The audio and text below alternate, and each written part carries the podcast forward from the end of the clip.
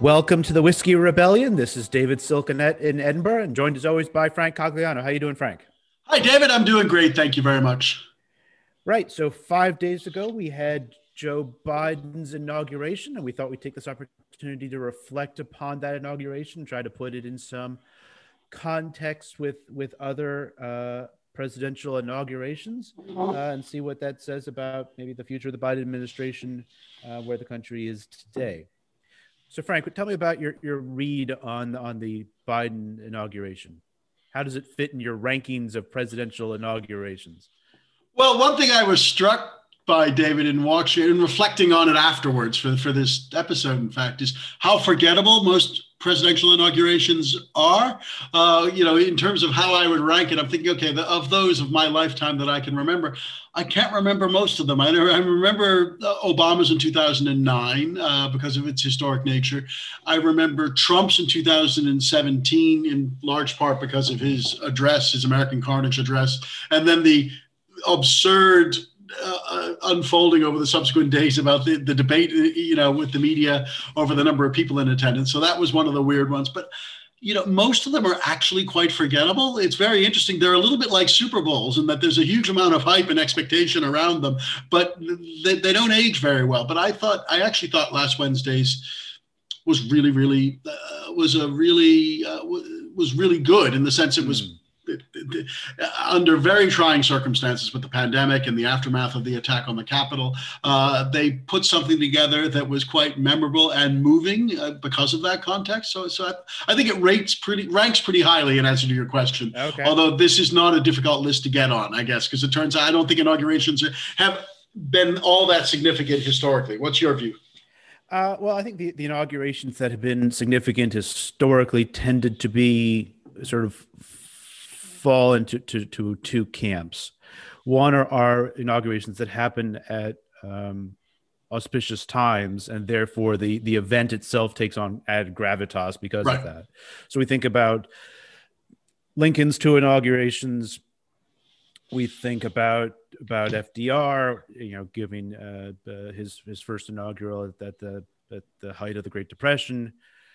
Um, you know those are important events because those were important moments for the for the newly elected president to articulate uh, you know uh, the nation's response to a particular crisis.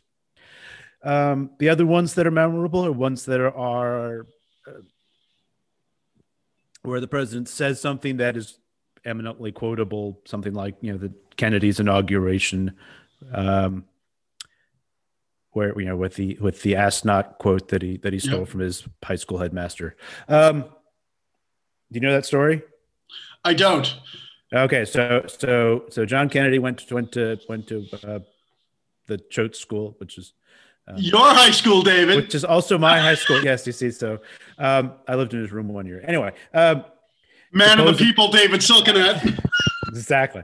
I, I my but anyway. Um, is supposedly the the head headmaster of the school had once said, "Ask not what, what what your school can do for you, ask what you can do for your school." So you know, uh, maybe it was an homage or plagiarism, call it whatever you want to. You know, those things get are easy to sort of clip, and they've you know been repeated ad nauseum. Uh, I guess the only other one that people remember is um, William Henry Harrison's inauguration because it was three hours and it led to him dying. Other yeah. than that, you know, they, they, they, I think you're right. They tend to be somewhat pro forma with, with, you know, and there's been sort of a ritual that have developed around them, especially in the 20th century about sort of about how they're structured. Um, some of them are quite bad. If you read the speeches, like inaugural speeches, it's a very hard speech to give because it's hard to sort of, they tend not to be very deep into particular policy questions. So you tend to get into platitudes. Um, if you read George Washington's second inaugural address, and I know you you've probably read this, he basically says, "I really should have come up with a good speech for this event, but I didn't. I didn't do it. So uh, maybe in the future I'll think of something important to say." Um, you know, and it's it's like a paragraph.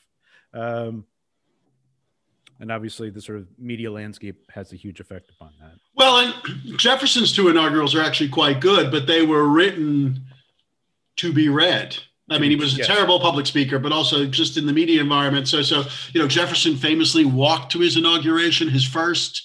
Um, you know, in contra in contrast to Washington, you know, and and Adams riding in coaching for, um, you know, so this was a kind of democratic statement. But he went he went to the basically to Congress, mumbled through his speech, but the speech his first inaugural has the you know we are all republicans we are all federalists it's a sort of cover and this often gets invoked at partisan moments which is to say always uh, as, as a call to unity uh, not dissimilar to biden's actually uh, but it was written to be read and indeed stands up pretty well because of that as a, as a piece of prose it's quite good but it wasn't meant to be delivered in the way that kennedy's you know yeah.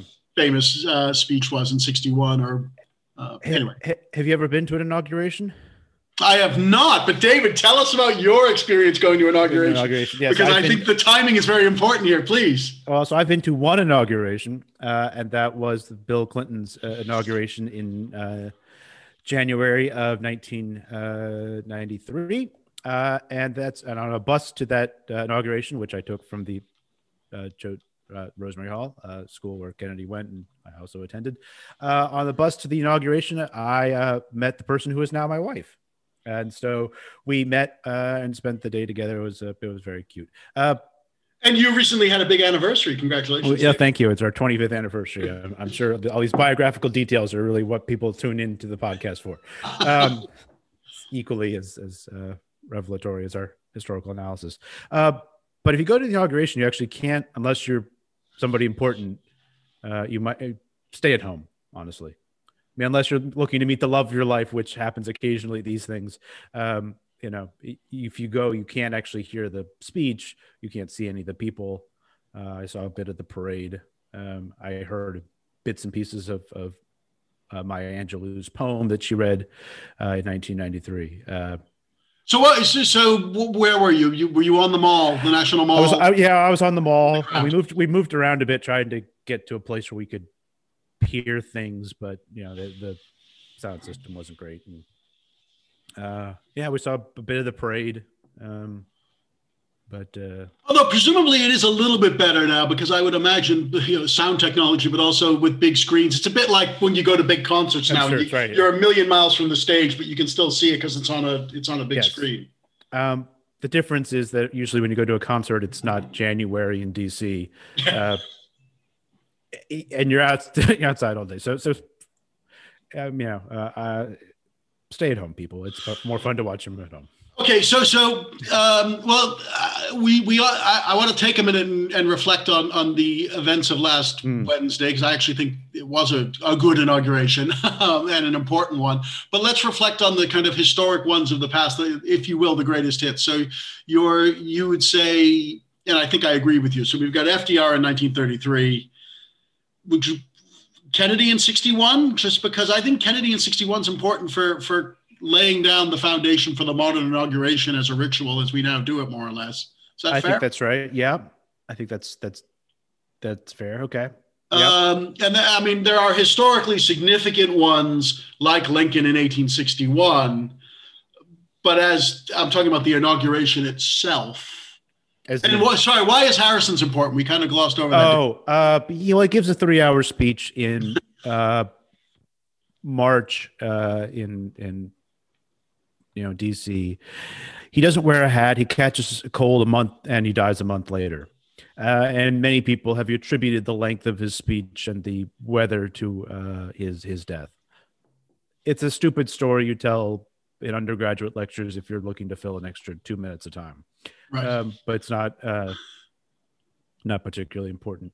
If you read the speech, it's he throws in lots of historical references that are quite interesting and tell you something about his views of of, of uh, the Roman Republic, but beyond that, it's not worth thinking about too much. Right. Okay. So, so would you add any to that list then? Um... Uh.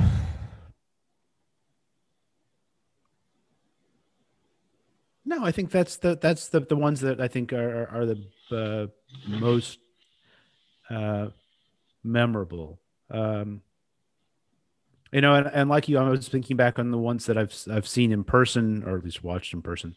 Um, even the ones I remember liking at the time, I can't remember anything about them. Like I can't remember anything about. I mean, I remember Obama's inaugurations as being important because of the symbolic uh, significance of Obama's uh, presidency.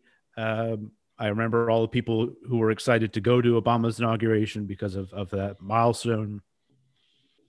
Uh, but in terms of anything he said, I couldn't remember.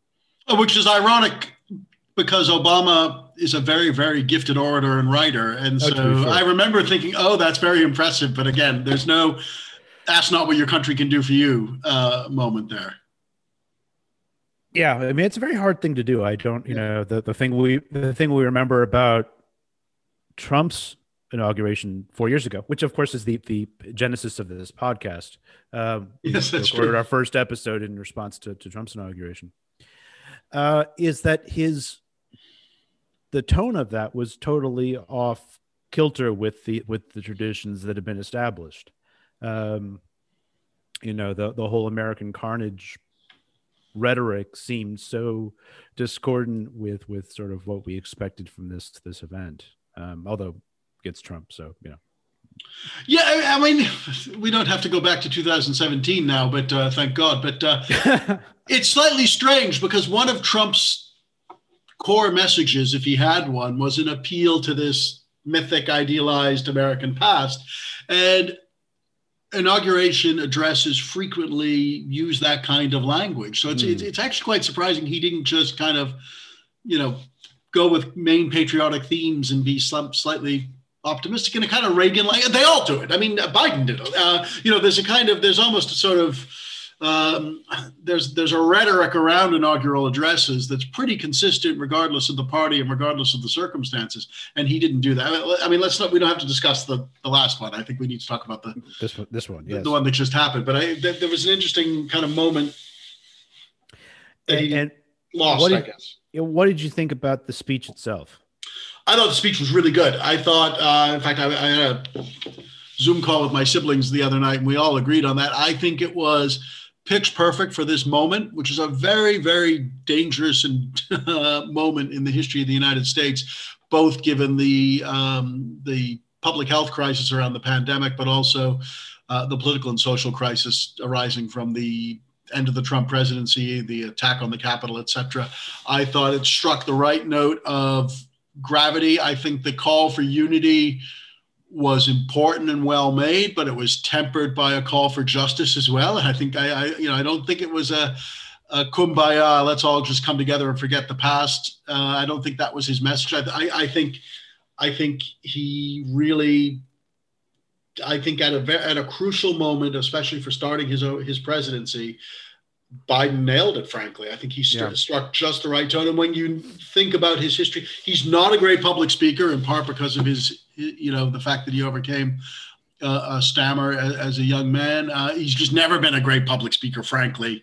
But I think he really, you know, with, with all the pressure on, I think he he delivered. I think it was, it was quite a powerful speech it's almost unfortunate for him that he was succeeded by the youth poet laureate Amanda Gorman, who was just mm. so fabulous and you know and so powerful.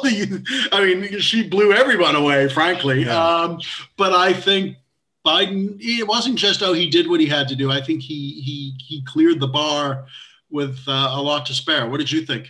Uh, well, just about uh, Amanda Gorman, I, would agree with you that that was an extraordinary, both an extraordinary poem and it was an extraordinary performance. Um, she is the sixth poet to to give a poem at the inaugural address, uh, the inauguration. Um, Kennedy had had had Robert Frost.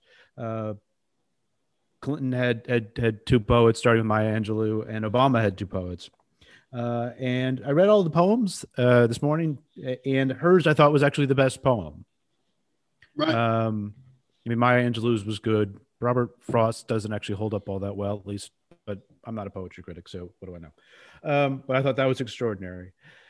Uh, the speech itself, I was, you know, the things that struck me were uh, obviously, the number of historical allusions that he makes in the poem that's quite common in, in, in inauguration inaugural addresses. Uh, but you know, I think he gave a, a sort of a specificity that that um, was somewhat unusual. uh, you know, that that that he quoted Lincoln three different times from three different moments in Lincoln's life, uh, which struck me. He quotes Lincoln when he talks about the Emancipation Proclamation. He talked, he quoted the first inaugural, and he quoted the Gettysburg Address. Um, you know, he tried to sort of situate the moment we're in, but with, with the pandemic and and the the insurrection and the uh, climate crisis, you know, within a historical context, saying, you know, uh, he compared it to the Civil War and the Great Depression and the World Wars and 9 11. I thought that was quite interesting. He noted that the Capitol Dome was erected during the Civil War. I thought that was interesting. He made a reference to MLK, he makes a reference to Arlington. Um, he talks about ending this uncivil war, which I think was an interesting uh, turn of phrase that I, I, sort of echo your your sort of calls for for unity. Uh, and, but one of the things that struck me, uh, and this sort of struck me really throughout the Trump presidency, and and and I think Biden's a shift from this. And I've been thinking about this a lot in the past few weeks. You know, one of the central conceits of a democracy is you get elected by a majority of people, but then you try to rule for everybody, whether they voted for you or not. And, and most American presidents have sort of paid lip service to that idea. Or explicitly said that. I mean, it's a, that itself has become a bit of a cliche. Um, and Trump was, I think, you know, very much a step outside of that tradition. Trump constantly was was sort of articulating that he was governing for the benefit of the people who voted for him, and you know, not for the people who didn't. Uh, and you know, this question about loyalty and all these other kinds of things. Uh, and so it's you know it was really heartening to see Biden return to that to the rhetoric that he was trying to to, to his presidency was for the benefit of, of Americans, whether they voted for him or not. Um, to be sure, of course, that rhetoric is both admirable and always something of a fiction, but because uh, you have to do make policy choices. Uh, you know, the other thing that really struck me about his inauguration, and it, it struck me because nobody commented on it, was how often Biden referenced his, his Catholicism. Uh, Biden is, of course, the second Catholic president after John Kennedy. And Kennedy, uh, you know, when he ran for president in 1960, had to consciously sort of distanced himself from his own uh, religious faith, and here I think Biden was was quite explicit in in sort of both highlighting uh, his, his, faith and, and, drawing attention to it.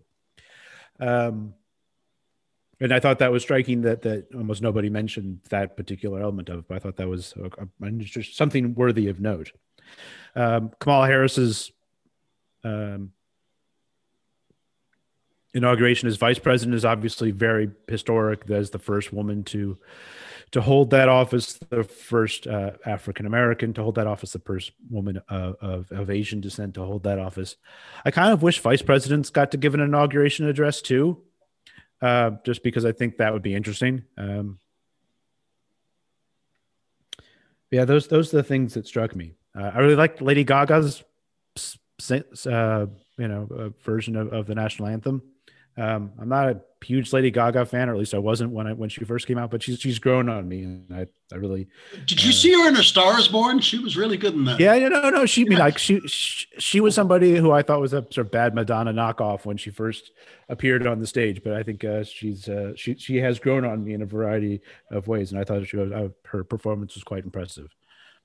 Um, Garth Brooks I didn't like so much, but that's a you know stylistic thing. Right. Well, I, although Garth Brooks was interesting because that was a, that was part of the call for unity, you know. Yeah, and sure. uh, I mean, I didn't like his performance either, and and clearly he hasn't mastered social distancing yet either, you know. but uh, I mean, the Catholicism thing is interesting, David. I think because it speaks to changes in the culture in the past fifteen, early sixty mm. years, um, or sixty years, I should say. Yeah, it's uh, it's exactly sixty years. Uh, in the sense that Kennedy's message had to be, yes, I'm Catholic, but that's not a danger to you. Mm. um, and now the kind of degree of anti-Catholicism and the real sectarianism that used to characterize American religious life. I mean, the, the Protestant Catholic divide was a serious thing in the mid 20th century and before that.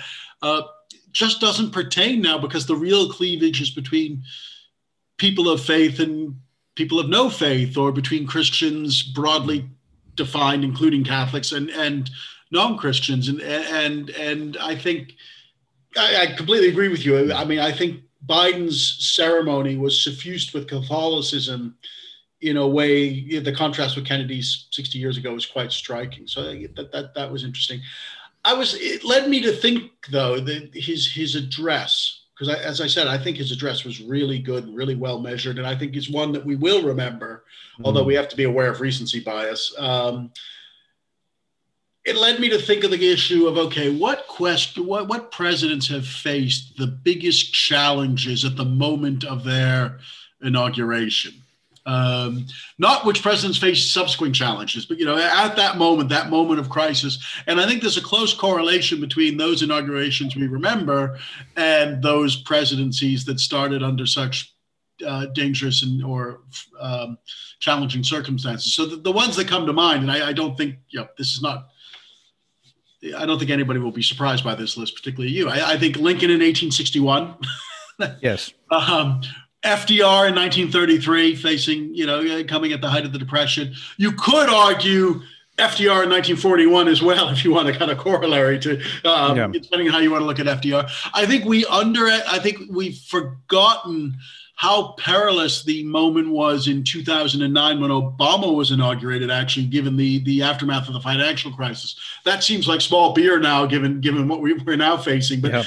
you know, the, the world was teetering in a real, um, teetering on, on the brink of what could have been another depression in, in 2009. Um, so I think that's an important moment as well and I think Biden is up there. I, I mean, I, I, don't know. I don't know whether you can rank these things, but I think I don't know where you rank the challenges Biden faces between the pandemic, the economic crisis arising from the pandemic, and the political and basically security crisis facing the country because of um, the attack on the Capitol and the, the things that caused the attack on the Capitol, which we've talked about over recent weeks. But I think it's up there with FDR in 33, at least. We're not, thankfully, we're not a civil war. Yeah, yes. Um, I mean, I think. what do you think? Well, I, I think the closest, I think, uh, analog is is is FDR. You know, in as much as as there's a a the, the kind of crisis we're facing right now, I think is more analogous to to to to the Great Depression. Um, and I think you know, looking at what FDR did in his first few days in office, and looking at what Biden has done in the past five days, um, strikes me as a similar sort of uh, note in as much as uh, you know FDR established a bank holiday. Uh, you know, Biden's done a, a, whole number of things in his first five days. Uh, you know, rejoining the Paris Climate Accords and the World Health Organization, repealing the, the Muslim travel ban, uh, halting the border war, uh, moratorium on evictions, et cetera, et cetera, canceling the Keystone XL pipeline, killing the 1776 commission, uh, which is important to historians and probably nobody else. Um, well, and even using the 100 days as a unit of measurement, measurement to, yeah. to, judge a new administration, that, that goes back to FDR. Uh, and, and that was in response to a crisis. Yeah. Uh, so, now, you know, the difference on a sort of pragmatic level between FDR's situation and, and Biden's is that FDR commanded a, a, a, fairly hefty support within Congress, was able to to pass a whole series of of, of uh, you know the beginning of the New Deal uh, pretty quickly. I don't envision that that that President Biden will have the same kind of ability to to uh, railroad things through Congress, uh, given given the precarious nature of the Democratic control of both houses. Um, which I think is going to, you know, it's going to, and, and, given the complexities of of, of having a, an impeachment trial for President Trump. Well, that's right. Uh, is going to is going to make Biden's job particularly difficult, you know, and I think he is Biden is facing you know a series of challenges right now that are that are really quite profound. Um, I mean, I think that the pandemic is is one crisis. The the insurrection and the sort of political uh, crisis that that that sort of surrounds that is is, is sort of a second um, crisis, and a third crisis that that people haven't talked as much about in the past few months, but I think one that, that Biden takes very seriously is the environmental crisis, the global environmental crisis that you know was in a perilous position four years ago, um, and and then only became worse under President Trump. I mean, one of the things that really worried me when Trump was elected is is you know I knew on some level things were going to be uh, bad from a policy perspective for his presidency, at least uh, from you know, given my own politics. Uh, but you know, I, I knew that that four years of inaction on the climate crisis, you know, can't be easily undone. Yeah, I agree with you. Although there are the, the two two reasons to hope, uh, to my mind, uh, to my way of thinking in response to that particular issue is you know, there's a new the, the next big climate meeting is in Glasgow later this year, and uh, the successor to the the, the Paris summit uh, that led to the Paris Agreement, mm. and having the United States there and represented there as a, as an active uh, partner will make a huge difference as opposed to actively seeking to undermine it. The other thing is because of Trump's own, uh, well, they didn't control they, they, the trump administration faced their own political challenges with congress but also because of their ineptitude when it came to legislation. Much of what trump sought to do especially around the environment but not only around the environment was carried out and enacted via executive order. And while the damage caused by those executive orders you're quite right is profound and will may never be corrected uh, the executive orders themselves can be corrected relatively easily. We'll talk about executive orders, I'm sure, in future episodes and the problem of using executive orders as opposed to legislation. But but the, the, the raft of things that Biden's done in the past five days that you alluded to are uh, efforts that the president can rather quickly do in order to undo that damage. The problem is, of course, in 2025, a new president could come in and do the exact same thing to all of Biden's executive orders. So the executive yeah. orders are problematic, but but much of Trump's environmental damage was carried out via executive order or, by administrators in the EPA right. and right. people who. But but th- those are things that Biden as the that the exec uh, Biden as the president and the head of the executive branch can take steps to to to reverse, if not correct. Yeah. Um, so so uh, yeah. Anyway, I agree with you. The challenges facing Biden really are multifaceted, each and every one of them. And Biden himself said this in his inaugural mm. address. Any one of these would be a huge task to face all of them is, pretty uh, is amazing. Biden, you know, we we used we said this about Hillary Clinton four or five years ago, and again, we didn't say we didn't coin this. You know, was the best prepared candidate in history in terms of her experience. Biden is arguably the best prepared person to be president in history in terms of his resume and you know the number of jobs he's done mm. in hmm. the executive and legislative branch and just his breadth of experience one of the downsides to that is he's the oldest president by a significant margin because he's acquired so much uh, experience but he, he does yeah. have does have the resume at least or, the cv to take these roles on uh, yeah i mean i think that's definitely true one wonders whether biden's going to be a one-term president because of his his age um, you know, but looking back and the people who've who've held this office previously, uh, there actually isn't doesn't seem to be a huge correlation between the experience and how well they did in office. In as much as there have been several previous presidents who seem on paper to be really highly qualified, who did a really lousy job. Um, you know, uh, Buchanan had a, a, a, you know a resume as long as my arm and and did a god awful job. Uh, Hoover likewise was very impressive uh, on paper. Um, also, uh, you know, ranks among among the the most uh, inept presidents, um, or at least ineffective. Um, David, you, know, you the, the, glass is always half empty for you. Okay. Well, so, so, on the so, other hand, yeah. On the other so hand, hold on, let, let, me do this. So, so you got Jefferson had a very good resume, had a pretty good presidency. Um, FDR had pretty good pre-executive experience. Mm. Eisenhower did. Sure. Reagan actually had been governor of California and was an effective president, whether you agree with his policies or not. You know, George uh, W. Bush was was pretty good on managing the end of the Cold War, most of his experience was actually in the foreign policy realm. It's it's not all okay, but okay, but but you can also think about like you know Lincoln had one term in Congress and uh, you know uh, several terms in the Illinois state legislature greatest president we've ever had, which is um, I guess sort of making the point that, that there's a there's a, a unclear correlation between the amount of preparation and, and the quality of the, the person. Uh, the but if you had to choose, you'd oh, want I had to choose experience and and and you'd want somebody with experience. We just had somebody with no experience. And experience. That's no, true. Yes. yes. Uh, yes. Or at least with the experiences that didn't prepare him adequately for the job. Yeah. Um, right. Uh, so, so, so, David, let, let's wrap this up because we're gonna we're gonna be able to talk about Biden's policies, I'm sure, in, in, in the weeks and months to come. So, so we don't we need not spend too much time on that. Uh, one thing, you know, we we would. Trump was the first outgoing president since Andrew Johnson not to attend his successor's um, inauguration, apart from those who were assassinated, of course. um, and you're in spirit, Frank. Yes.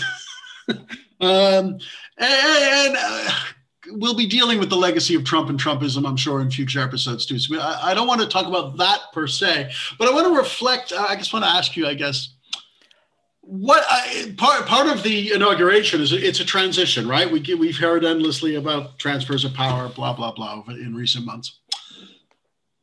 But it's a difficult transfer for the individual who's giving up the power and some of them do it better than others. And so, and again, I'm not. Uh, we've talked about post presidencies in the past. Mm. I don't want to talk about that per se so much as this moment for Donald Trump. You know, you wake up one morning, you're president of the United States. You wake up the next, you're not, and that's a difficult thing to navigate. You know, mm. so you know, John Adams famously left Washington in a fit of petulance before Jefferson's administration. You can kind of understand that. I mean, it's a kind of human reaction.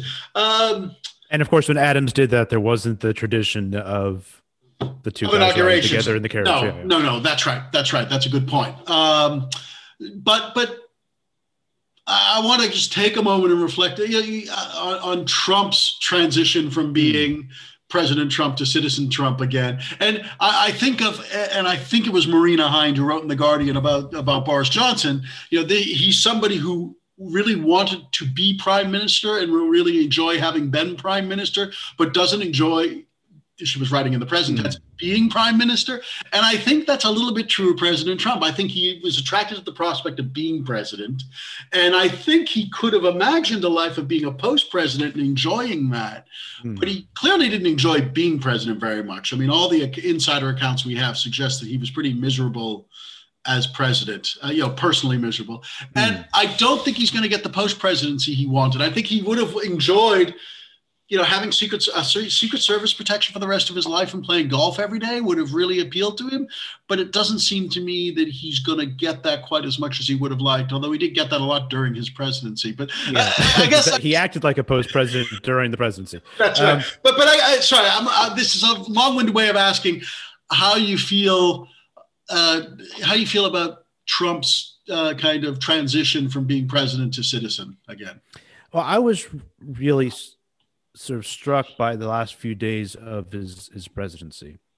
You know, everything basically ever after uh, his second um, impeachment, or even in some ways after ever, ever after he got his Twitter account taken away from him, um, that he basically went into hiding. He didn't give any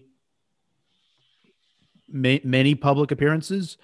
He gave that very strange um, speech uh, at, uh, at, I guess, at Andrews Air Force Base. Uh, you know, on, on, before he boarded Air Force One. Um, Uh, you know, again, to the tune of YMCA. Yes, yes, yes. There, yeah, there's a I, there's a PhD to be written about the soundtrack of Trump events. But anyway, and I don't, I don't.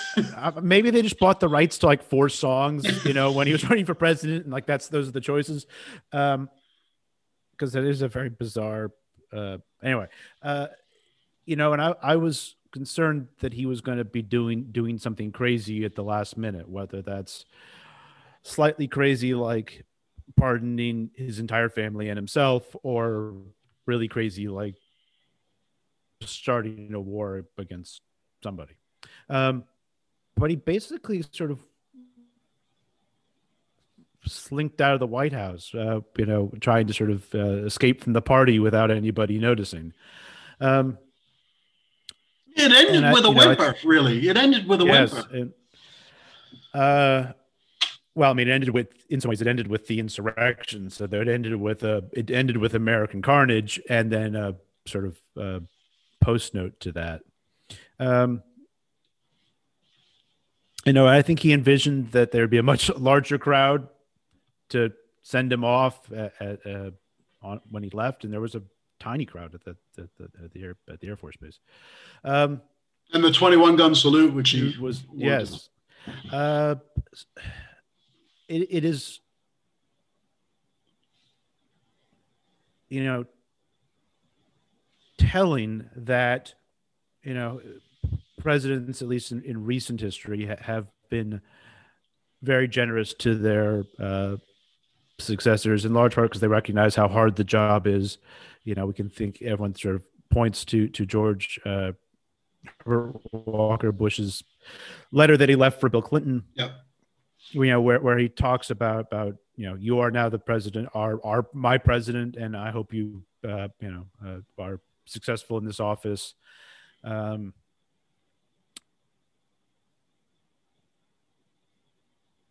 you know, and and uh, Obama giving, you know, inviting Trump to the White House after his uh, election, and then give, you know, giving him the tour, and Michelle giving Melania a tour of, of you know, all these kinds of things that had become um, part of the ritual uh, of the transfer of power uh, are gone or, or were, were absent at this time. Yeah, I don't you think know, I actually think we'll we'll see a reversion to. The- oh, oh, oh, I think we're going to see uh, hundred percent. I think the, the the this, but the Trump administration is going to be a, an anomaly in the trajectory of things uh, going forward. Um, and I think all that was was quite striking. Um, One of the ironies of it, David, is Trump is at his core, and we've talked about this before. Mm basically a slightly tacky guy from the outer boroughs who always wanted to be accepted always wanted to be accepted among the elite in manhattan. Mm. i mean that, that explains his psychology right? Um, and part of that is always wanting to get into exclusive clubs whether it was studio 54 back in the day when he experienced his own vietnam or what have you right? He could be a member of the most exclusive club in the world that is of living past presidents but he's he's deliberately exile himself from that and will never be a member. I mean, he's technically a member of it, but he's not going to, he's not getting the invitations to go have lunch with his predecessors eh, or and successor. That's just not going to happen. So, so as I said, the most exclusive club in the world, mm. he's willingly or eh, or perhaps unwillingly, but but by his actions, kind of kept himself out of it. it it's extraordinary. Yeah, uh, it, it was you know, telling, looking at the inauguration, watching the the the VIPs on the stage, people from from different political parties, people who have very different views on any number of issues, talking to each other in in a uh, at least appear what appeared to be a collegial way, including, you know, uh, Dan Quayle, who, who was sort of wheeled out of no, whoever knows where Dan Quayle has been for the past 20 years. Uh, but, you know, brought him out to, to, you know, represent that, that wing of the Republican party. Um, you know, George W. Bush, the Clintons, the Obamas, you know, uh, and various sort of members of Congress were, were all there. You know, even Ted Cruz was there, although it's unclear exactly what, what claim he has for, anyway. Ted Cruz, Ted Cruz gets on my nerves uh, as he seems to do for most of his colleagues. Right. Uh, we will see what the future holds then for the the Biden administration. Uh, for people who want to uh, hear hear more analysis of the inauguration, by the way, the, the Fennel Forum last week was was excellent. I don't know whether there's a recording of that, Frank, or whether that's available for people to watch who missed it live. Uh, there uh, is a recording. I think that the our, our colleagues in the events and protocol office are making sure that it has the appropriate subtitles and so on, but it will be made available to people on the on the interwebs. So. on the okay, so so if you missed the and it was it was really quite good. Uh, the only the only uh, downside was it is that we couldn't couldn't go on all evening. I think there were lots of questions that would uh, would, would have kept uh, kept kept the panelists kept the panelists on their on their seats. Um, right, I think it's time for last drops, Frank. What you got? Yeah, well, this is another transition aspect, and, and this received a lot of coverage uh, last week and over the weekend. And I just want to remark on the um, changing decor in the Oval Office. So one of the things that happens during a presidential transition, and they've only got about five hours to do this, is that the uh, Oval Office in particular, but the White House generally, is kind of cleaned and redecorated according to the tastes of the incoming uh, president.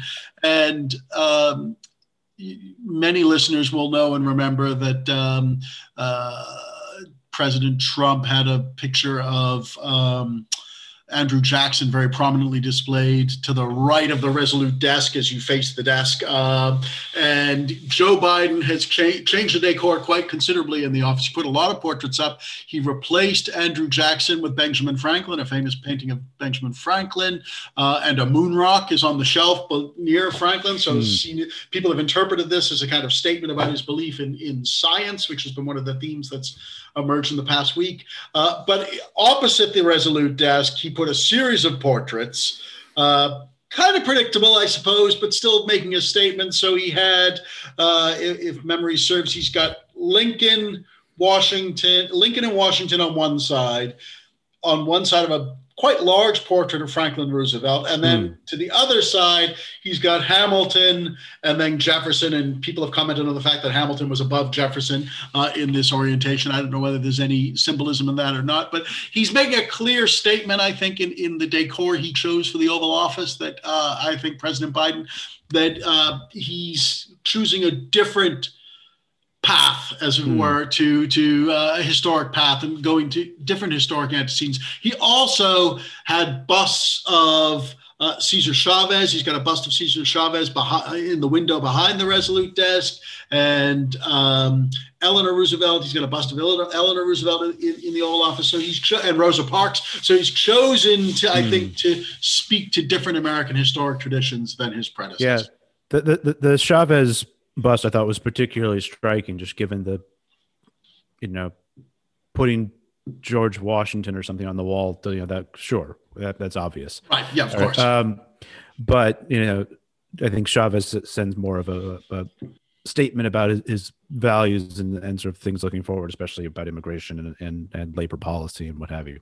That's right. And the right wing here in Britain has gone nuts about this because we get every four year, every time there's a change of administration, the status of the Churchill bust becomes a thing. And the fact that uh, the Churchill bust is gone from the Biden uh, office and has been re- not replaced directly by Cesar Chavez, although people have made that connection, uh, seems to be a statement about Britain's status in the new administration. It's all nonsense, of course, but. Yeah, I mean, I, I mean, I've always been confused about why you'd have a foreign leader inside the Oval Office anyway. Yeah, I made a brief visit to Downing Street many years, not many years ago, about ten years ago, and uh, I did not see a bust of FDR in Downing Street, nor would no. I have expected, nor would I have expected to. Uh, to be sure, uh, yeah, Okay, I mean, pe- people can can get hung up over lots of stupid little things anyway. It's yeah, his office; la- he can decorate it as he wants to. Exactly. Uh, Speaking of stupid little things, David, what's your last drop? Drop. okay.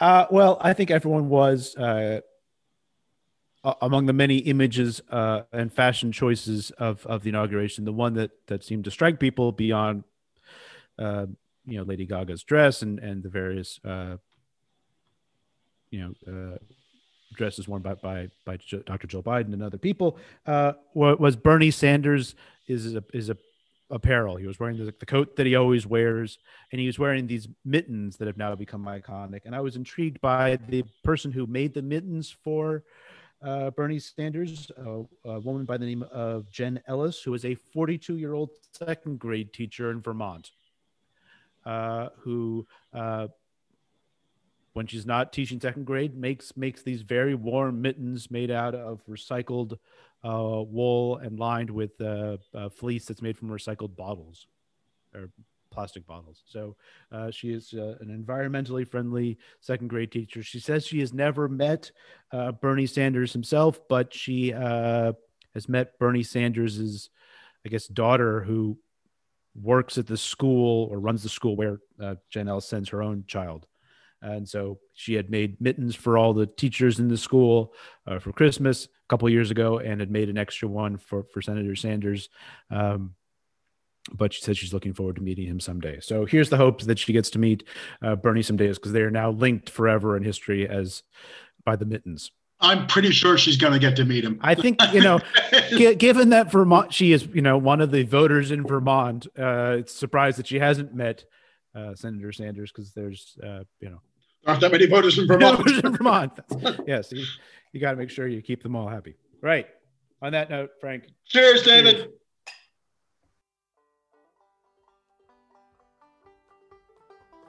The Whiskey Rebellion is hosted by David Silkenat and Frank Cogliano. David is a senior lecturer in American history at the University of Edinburgh, and Frank is Professor of American History and Dean International for North America at the University of Edinburgh. The Whiskey Rebellion is available on iTunes, Stitcher, and Podbean. You can follow the show on Twitter at Whiskey Rebel Pod and like the show on Facebook for updates about current and future episodes.